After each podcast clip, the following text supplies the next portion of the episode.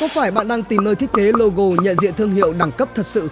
Bạn muốn thương hiệu của mình phải chuyên nghiệp, đẹp mắt, sang trọng và dành riêng cho bạn. Mebo có những thứ bạn cần và thứ mà đối thủ của bạn khao khát. Chúng tôi khác biệt. Với ekip sáng tạo phân tích kỹ lưỡng giá trị thương hiệu của bạn, Mebo tự tin bạn sẽ hài lòng. Gọi cho Mebo ngay 0909 242 986 tư vấn thương hiệu miễn phí. Đã kinh doanh là phải nhanh và chính xác. Nhà đầu tư vung tiền cho cổ phiếu nhưng không nhận ra rằng thị trường chứng khoán không còn phản ánh chính xác nền kinh tế. Thị trường chứng khoán đã trải qua những biến động mạnh, đại khủng hoảng những năm 1930, thứ hai đen tối năm 1987, khi các chỉ số rớt xuống 20% chỉ trong một ngày, bong bóng .com năm 1999. Với tiền lệ như vậy thì diễn biến tiêu cực đều không còn là điều bất ngờ nữa, nhưng 8 tuần vừa qua thì lại là khoảng thời gian đáng chú ý. Tình trạng bán tháo mạnh đã khiến S&P 500 mất 1 phần 3 giá trị từ ngày 19 tháng 2 đến 23 tháng 3 2020. Tuy nhiên, cho đến nay thị trường đã hồi phục mạnh, S&P 500 đã lấy lại được hơn một nửa giá trị đánh mất trước đó. Chất xúc tác ở đây là từ thông báo của Fed cho biết ngân hàng trung ương sẽ mua trái phiếu doanh nghiệp hỗ trợ các công ty lớn tài trợ nợ. Theo đó, tâm lý nhà đầu tư nhanh chóng chuyển từ hoảng loạn sang trạng thái lạc quan. Khung cảnh màu hồng ở forward có phần bất hợp lý khi diễn biến này trái ngược với thị trường chứng khoán ở nơi khác. Ví dụ thị trường chứng khoán Anh và châu Âu hồi phục chậm chạp hơn, trong khi đó thì bức tranh ở phố chính lại ngược lại. Dù lệnh phong tỏa tại Mỹ đã được nới lỏng những ảnh hưởng của dịch bệnh đối với thị trường Việt Nam vẫn rất kinh hoàng khi tỷ lệ thất nghiệp tăng từ 4% lên đến 16%. Trong khi cổ phiếu của các công ty lớn tăng vọt và nhận được sự hỗ trợ từ Fed thì các doanh nghiệp nhỏ đang gặp phải rất nhiều khó khăn để được trợ cấp. Những vết thương của cuộc khủng hoảng tài chính năm 2007-2009 đang dần rỉ máu trở lại. Ứng cử viên tổng thống của Đảng Dân Chủ Joe Biden cho biết đây là lần thứ hai mà chúng tôi cứu trợ họ. Cuộc tranh luận về việc ai sẽ là bên chi trả cho những gánh nặng tài chính của đại dịch mới chỉ bắt đầu. Theo xu hướng hiện tại, nhiều ý kiến sẽ đưa ra phản ứng dữ dội đối với các doanh nghiệp lớn.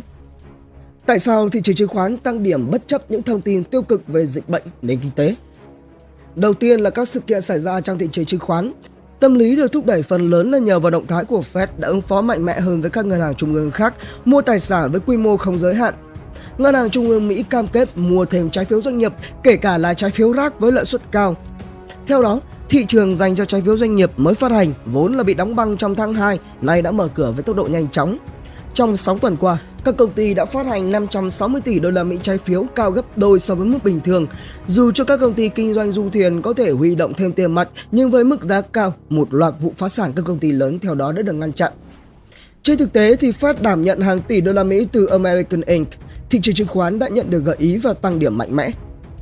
Fed không còn nhiều sự lựa chọn khi cuộc chạy đua trên thị trường trái phiếu doanh nghiệp có thể khiến suy thoái trở nên sâu sắc hơn. Trong khi đó, các nhà đầu tư đã đón nhận điều này bằng cách rót tiền vào cổ phiếu bởi không còn tài sản sinh lời nào tốt hơn. Lợi suất trái phiếu chính phủ Mỹ hầu hết đều ở mức âm, trong khi ở Nhật Bản và hầu hết các quốc gia châu Âu khác thì đều âm. Bạn sẽ mất tiền khi nắm giữ trái phiếu cho đến ngày đáo hạn và nếu lạm phát gia tăng thì mức tổn thất đó sẽ không hề nhỏ. Do đó, cổ phiếu đang là lựa chọn hấp dẫn đối với nhà đầu tư vào cuối tháng 3 2020, giá cổ phiếu đã giảm đủ để thu hút nhà đầu tư vung tiền mạnh tay hơn. Họ cho rằng hầu hết giá trị của thị trường chứng khoán gắn với khoản lợi nhuận được tạo ra ở thời gian hồi phục sau Covid-19. Dẫu vậy thì đà tăng của thị trường chứng khoán ở thời gian gần đây đã diễn ra không đồng đều. Ngay cả trước khi đại dịch bùng phát, thị trường đã không hề cân xứng và tình trạng này sẽ trở nên trầm trọng hơn. Các sàn giao dịch ở Anh và châu Âu có rất nhiều những ngành gặp khó khăn như sản xuất ô tô, ngân hàng và năng lượng đã yếu hơn nhiều và toán tối cao Đức mới đây tuyên bố Bundesbank không được tham gia chương trình mua trái phiếu khu vực công PSPP của ECB. Tại Mỹ, các nhà đầu tư đặt niềm tin lớn vào các big tech Alphabet, Amazon, Apple, Facebook và Microsoft hiện chiếm 1 phần 5 giá trị của S&P 500. Những rủi ro khi thị trường chứng khoán tăng tốc mạnh Dẫu vậy, vẫn có yếu tố bất ổn khi giá cổ phiếu lại leo dốc nhanh đến như vậy. Các chỉ số ở thị trường chứng khoán hiện tại đã cao hơn so với hồi tháng 8 2019. Điều này có thể cho thấy thương mại và nền kinh tế nước này có thể quay lại mức bình thường.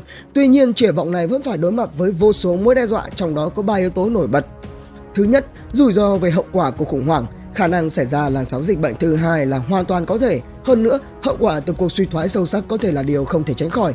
GDP của Mỹ dự kiến sẽ giảm 10% trong quý 2 so với năm 2019. Nhiều công ty kỳ vọng rằng việc cắt giảm chi phí để hỗ trợ đòn bẩy và giúp họ thanh toán những khoản nợ thông qua việc sa thải nhân sự. Tuy nhiên, Toàn bộ những khó khăn mà các doanh nghiệp này sẽ phải đối mặt khiến cho nhu cầu sụt giảm. Do đó, nền kinh tế 90% có thể sẽ diễn ra. Mọi hoạt động vẫn ở khoảng cách rất xa so với bình thường. Mối nguy hiểm thứ hai là những vụ lừa đảo. Sự bùng nổ kéo dài có xu hướng tạo điều kiện cho những hành vi gian lận lừa đảo và đà tăng trưởng của Mỹ trước Covid-19 được cho là dài nhất từ trước đến nay. Nhiều năm hưởng lợi từ chip money và financial engineering, cách thức điều chỉnh điều kiện tài chính giúp cho các công ty trông khỏe mạnh hơn thực tế khiến những vụ lừa đảo được thực hiện diễn ra dễ dàng hơn. Trong thời gian gần đây đã có hai vụ việc nổi bật đó là Luckin Coffee của Trung Quốc và công ty năng lượng Henlong của Singapore. Trong khi đó, một số vụ lừa đảo lớn hoặc sự sụp đổ của một công ty Mỹ có thể khiến cho niềm tin nhà đầu tư bị lung lay, cũng giống như vụ việc của Enron năm 2001 và Lehman Brothers năm 2008. Rủi ro lớn nhất nhưng bị chủ quan là phản ứng chính trị. Khủng hoảng Covid-19 sẽ khiến cho các công ty nhỏ chịu tổn thất lớn và những công ty lớn có được vị thế mạnh hơn. Điều này sẽ tạo được sự tập trung lớn hơn đối với một số ngành nghề vốn được coi là vấn đề trước đại dịch bùng phát sự phản đối sẽ ngày càng căng thẳng hơn khi mà các doanh nghiệp lớn đã và đang chiếm dụng nhiều hơn phần của họ trong các gói cứu trợ được ban hành. Hơn nữa, các doanh nghiệp được giải cứu sẽ phải trả khoản thuế bạo lợi windfall tax hoặc sự đảo ngược mạnh trong tiến trình giảm thuế doanh nghiệp liên bang theo luật định. Một số thành viên của Đảng Dân Chủ muốn hạn chế các thương vụ sáp nhập và không cho phép các công ty hoàn trả tiền mặt cho chủ sở hữu. Hiện tại các nhà đầu tư cho rằng họ đã có sự hỗ trợ từ phía Fed. Tuy nhiên, tâm lý thị trường có thể sẽ thay đổi đột ngột Thị trường con gấu diễn ra trong một tháng dường như không đủ thời gian để phản ánh toàn bộ thông tin tiêu cực và những bất ổn do đại dịch để lại. Do đó, thị trường chứng khoán sẽ còn chứng kiến thêm nhiều những diễn biến khác nữa.